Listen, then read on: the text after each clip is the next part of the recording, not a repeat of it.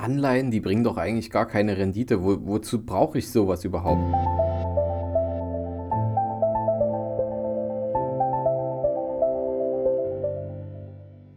Vom Sparer zum Investor. Dein Podcast rund um die Themen wissenschaftliches Investieren und Vermögensaufbau mit Immobilien. Neue Wege zur Rendite, ohne dabei zu spekulieren. Viel Spaß dabei.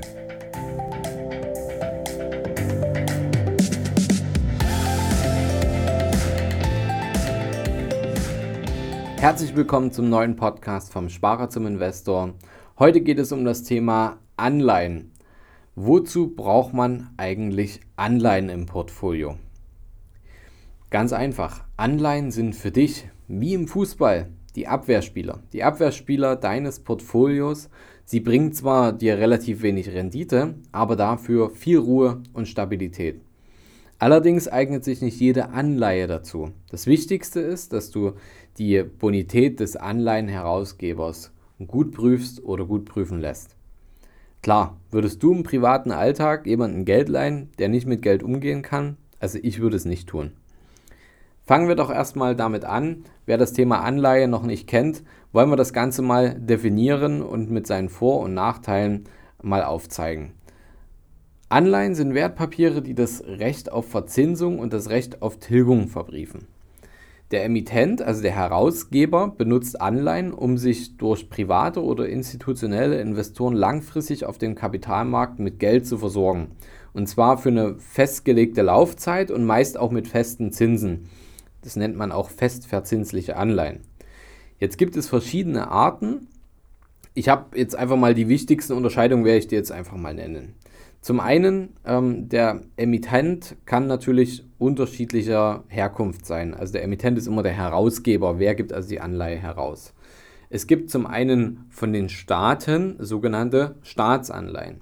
Es gibt von Banken gibt es Pfandbriefe. Von Unternehmen gibt es Unternehmensanleihen und von mittelständigen Unternehmen gibt es Mittelstandsanleihen. Also du merkst, für eine Anleihe gibt es auch unterschiedliche Bezeichnungen, aber letztendlich verbirgt sich genau dasselbe Prinzip immer dahinter. Wie funktioniert das Ganze mit der Zinszahlung bei Anleihen? Wenn du Geld an diese Emittenten verleihst, dann hast du den Anspruch auf eine Zinszahlung. Was gibt es da für unterschiedliche Zinszahlungen? Es gibt zum einen den Festcoupon. Das ist ein fester Zinssatz. Das ist ja, ich sag mal, die meistverbreiteste Form. Die Zinsen werden über die Laufzeit in regelmäßigen Abständen an den Investor ausgezahlt. Dann gibt es noch Floater-Zinsen oder Inflation-Linked Notes. Das ist nichts anderes als ein variabler Zinssatz und der wird stetig an den Marktzins bzw. an die Inflationsrate angepasst, je nachdem, was man da wählt. Dann gibt es noch die Null-Coupon-Anleihen oder auch Zero-Bonds genannt. Da werden die Zinsen gesammelt und am Ende der Laufzeit gemeinsam mit dem Nennwert ausgezahlt. Was gibt es für Kennwerte bei Anleihen? Es gibt zum einen den Nennwert oder auch Nominalwert genannt. Das ist die Summe, die der Emittent bei der Ausgabe von einem Anleger einsammelt, in Euro, Dollar, was auch immer gemessen. Dann gibt es das Thema Zinszahlung. Denn hier ist zu beachten, bei Anleihen gibt es keinen Zinseszins. Der Zinssatz, also der Coupon auch genannt, wird immer wieder mit demselben Nennwert verrechnet. Dazu ein kurzer Fun fact, denn der Ursprung für die Bezeichnung Coupon stammt eigentlich aus den USA. Früher hatten die Anleihen in den USA kleine Coupons, die man jedes Jahr ausschneiden konnte, um sie dann bei der Bank einzulösen. Und da erhielt man dann die entsprechenden Zinsen eben ausgezahlt. Das Verfahren ist heute nicht mehr ganz so aktuell, der Name für den Zinssatz allerdings schon. Dann gibt es noch das Thema Laufzeit, auf das du achten solltest. Eine Laufzeit gibt natürlich den Zeitpunkt an, zu dem der Emittent den Nennwert der Anleihe an den Gläubiger zurückzahlt. Also das, was du investiert hast.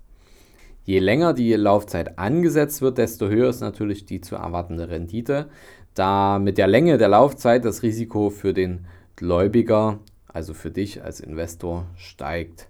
Ja, je länger du das Geld verleihst, umso höher ist natürlich auch das Risiko, dass irgendwas damit passiert. Aber umso höher wiederum auch deine Rendite. Der Kurs, wie wird der Kurs festgelegt? Viele Anleihen sind vor Ablauf der Laufzeit direkt verkaufbar und handelbar, also sind frei handelbar.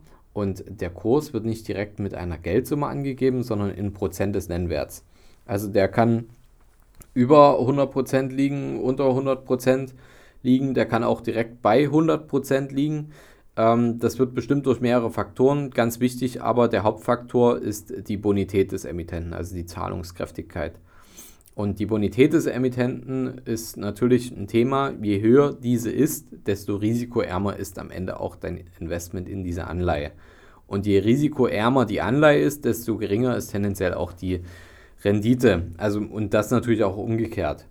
Und dafür gibt es unabhängige Ratingagenturen, die diese Bonität bewerten. Und da gibt es so ein Bewertungssystem. Das wird in AAA zum Beispiel gemessen. Das ist das bestmögliche Rating, AAA. Und äh, das Rating D bedeutet, der Emittent ist zahlungsunfähig. Dann gibt es natürlich auch noch verschiedene Währungen und Wechselkurse. Du kannst Anleihen in den verschiedensten Währungen in, auf der ganzen Welt kaufen. Je nachdem, wie bei dem Verkauf oder der Auszahlung der Wechselkurs zwischen der Währung deiner Anleihe und deiner Heimatwährung ist, machst du natürlich auch da nochmal Gewinne oder Verluste. Und vor allem bei schwachen Währungen können immense Währungsrisiken entstehen. Da haben wir in Deutschland jetzt nicht ganz so das Problem, aber natürlich, wenn man in anderen Ländern lebt, ähm, sind da die Risiken nicht unerheblich. Was gibt es denn so für Stückelungen? Ab welcher Summe kannst du einsteigen? Manche Anleihen stehen eher großvolumigen Investoren offen, wie zum Beispiel größeren Fonds, mit denen wir zum Beispiel arbeiten. Andere Anleihen gibt es aber auch ab geringen Summen, wie zum Beispiel 50 oder 100 Euro. Ähm, es ist natürlich immer ein Thema, je geringer die Stückelungen sind, umso ähm, höher sind in der Regel auch irgendwo diese ganzen Verarbeitungskosten. Deswegen äh, greifen wir dort gern tatsächlich eher auf Anleihenfonds zurück. Also es wird äh, gebündelt und dann in Anleihen investiert. Somit ähm, kann man natürlich auch besser streuen und ähm, hat auch in der Regel geringere Kosten. Wo kannst du Anleihen kaufen? Ich habe es gerade schon erwähnt. Entweder ähm, über Fonds kannst du das Ganze bündeln und streuen. Ähm, du kannst aber auch ganz normal über die, Bör über die Börse Anleihen kaufen. Ähm, Anleihen sind allerdings nicht direkt börsenpflichtig. Es gibt auch das äh, Over-the-Counter-Geschäft, auch OTC-Geschäft genannt. Da kannst du direkt eben bei Banken oder Online-Brokern die Anleihen kaufen. Und dann gibt es auch noch viele spezielle Online-Plattformen, auf denen Anleihen gehandelt werden. Ähm, du solltest dich bewusst für einen der Wege entscheiden, denn ähm, wie ich gerade schon erwähnt habe, die Kosten können enorm variieren und auch ähm, das Thema Zeit spielt natürlich eine Rolle. Wie viel Zeit möchtest du in deinen Abwehrspieler stecken, um dich davon zu überzeugen? Da ist natürlich wieder das Thema Wissenschaft, ähm, spielt da wieder eine große Rolle. Ähm, da höre gern in unsere vorherigen Folgen rein. Ähm, wir gehen oft auf das Thema Streuung ein, auf das Thema ähm, langfristig investieren oder kurzfristig spekulieren ein. Ähm, eine Anleihe kann dort tatsächlich ein ähm, ideales Tool sein, um auch langfristig zu investieren unter bestimmten Bedingungen. Unter anderem, wenn du eben ähm, auf die gute Bonität achtest ähm, oder einen Berater hast, der das für dich im Griff hat und dann eben über zum Beispiel Fonds kostengünstig und möglichst breit gestreut dir die Anleihen mit ins Portfolio baut. Wie ist es mit der Versteuerung der Anleihen? In der Regel zahlt man einfach die Abgeltungssteuer ähm, auf die Kapitalerträge aus Anleihen plus Soli. Also in Deutschland sind das 25 Prozent plus Soli landet man irgendwo bei 26, ähm, auf die Kapitalerträge, also nicht auf den Nennwert, sondern nur auf die Erträge aus den Anleihen. Und ähm, ja, heute leben wir in einer Welt, wo wir alle eine Steuer-ID haben und über diese Steuer-ID wird das direkt abgeführt. Ähm, also von deiner Depotbank wird direkt die Steuer für dich einbehalten und abgeführt. Da musst du dich nicht drum kümmern. Und ähm, ja, ich muss sagen, für Detailinformationen zur Besteuerung, ich bin kein Steuerberater, wende dich da in einem konkreten Einzelfall am besten an deinen Steuerberater. Ähm, wir können da auch ähm, Empfehlungen aussprechen, wo wir schon gute Erfahrungen gesammelt haben, wo du vielleicht den einen oder anderen Tipp bekommen kannst. Ähm, das ist, glaube ich, immer, ja, allgemein, du merkst, das ist ein wichtiger Part beim Thema Vermögensaufbau und Vermögensverwaltung, da einen guten Steuerberater mit an Bord zu haben. Kommen wir zu den Vorteilen und Nachteilen von, von Anleihen. Vorteile sind auf jeden Fall, dass du damit dein Portfolio, dein Investmentportfolio stabilisieren kannst. Gleichzeitig kannst du ähm, damit auch höhere Zinsen erzielen als bei einem klassischen Sparkonto. Und viele Anleihenarten sind einfach auch sofort handelbar und verkaufbar und das erhöht einfach für dich auch die Flexibilität. Und ähm, bei der Insolvenz eines Herausgebers, also eines Emittenten, werden die Anleihenhalter eher aus der Insolvenzmasse bedient als zum Beispiel die Aktionäre. Das ist absolut nice to know. Auch deswegen äh, wird natürlich der Anleihe eine höhere Sicherheit zugesprochen. Es gibt aber auch Nachteile. Den Nachteil, den letztendlich jedes Investment hat, nämlich das Risiko vom Totalausfall, wenn der Emittent zahlungsfähig ist, dann ähm, ist natürlich da die Anleihe erstmal ausgesetzt. Deswegen ist es umso wichtiger, dass du vorher eine gute Recherche machst oder dein Berater eine ausgiebige Recherche macht und sich mit dem Thema Anleihen ausgiebig beschäftigt, vielleicht sogar den wissenschaftlichen Ansatz fährt und dir eine entsprechende Streuung einbaut, sodass du auch das Thema Totalverlust recht entspannt angehen kannst, weil du eben durch die breite Streuung da nicht auf jede einzelne Anleihe angewiesen sein musst. Denn tja, wir haben alle nicht die Glaskugel im Keller stehen. Wenn ich es hätte, ich würde dir alles erzählen. Das wäre super.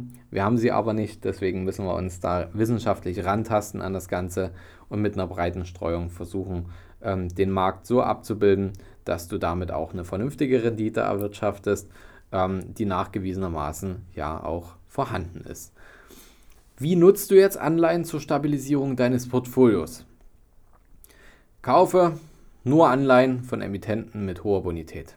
Also da solltest du auch keine Abstriche machen, also Ratings von AAA bis AA- ähm, bedeuten letztendlich, das ist investmentwürdig mit, mit einer hohen Sicherheit. Kaufe Anleihen am besten auch nur in, in stabilen Währungen ein und ähm, schau, dass du da keinen kurzfristigen Ansatz fährst. Das, das funktioniert bei Anleihen eher selten, ähm, sondern versuche da wirklich deinen langfristigen Ansatz mit dahinter einzubauen. Also buy and hold halte die Anleihen über die komplette Laufzeit und versuche nicht durch Kaufen und Verkaufen eine Rendite zu erzielen. Das äh, torpediert den Sinn von Anleihen einfach als Stabilisator. Und es gibt auch eine alte Weisheit, möchtest du gut essen, dann kaufe Aktien und möchtest du gut schlafen, dann kaufe Anleihen. In diesem Sinne, ich hoffe, die Folge hat dir gefallen. Wenn du sagst, ähm, mein Freund, meine Freundin, mein Vater, meine Mutter, äh, Oma, Opa, die müssen unbedingt über das Thema Anleihen erfahren, weil die eigentlich viel zu risikoreich investieren. Dann schick gerne die Folge weiter. Wenn es dir gefallen hat, dann lass uns hier eine 5-Sterne-Bewertung. Das geht leider nur bei iTunes. Ähm, da würde ich mich sehr drüber freuen, denn das ist unsere härteste Währung im, äh, im, im Podcast-Thema, in der Podcast-Welt denn nur so können wir das Thema noch weiter verbreiten und mehr Sparer zum Investor machen. Also bis bald, dein Fabian. Ciao, ciao.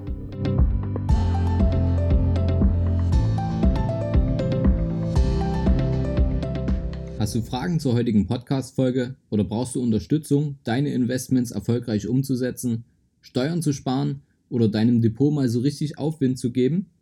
Dann schreib mir gerne eine Mail an schuster@ capitalreinvest.de. Die Mail findest du auch nochmal in den Show Notes. Ich freue mich von dir zu lesen.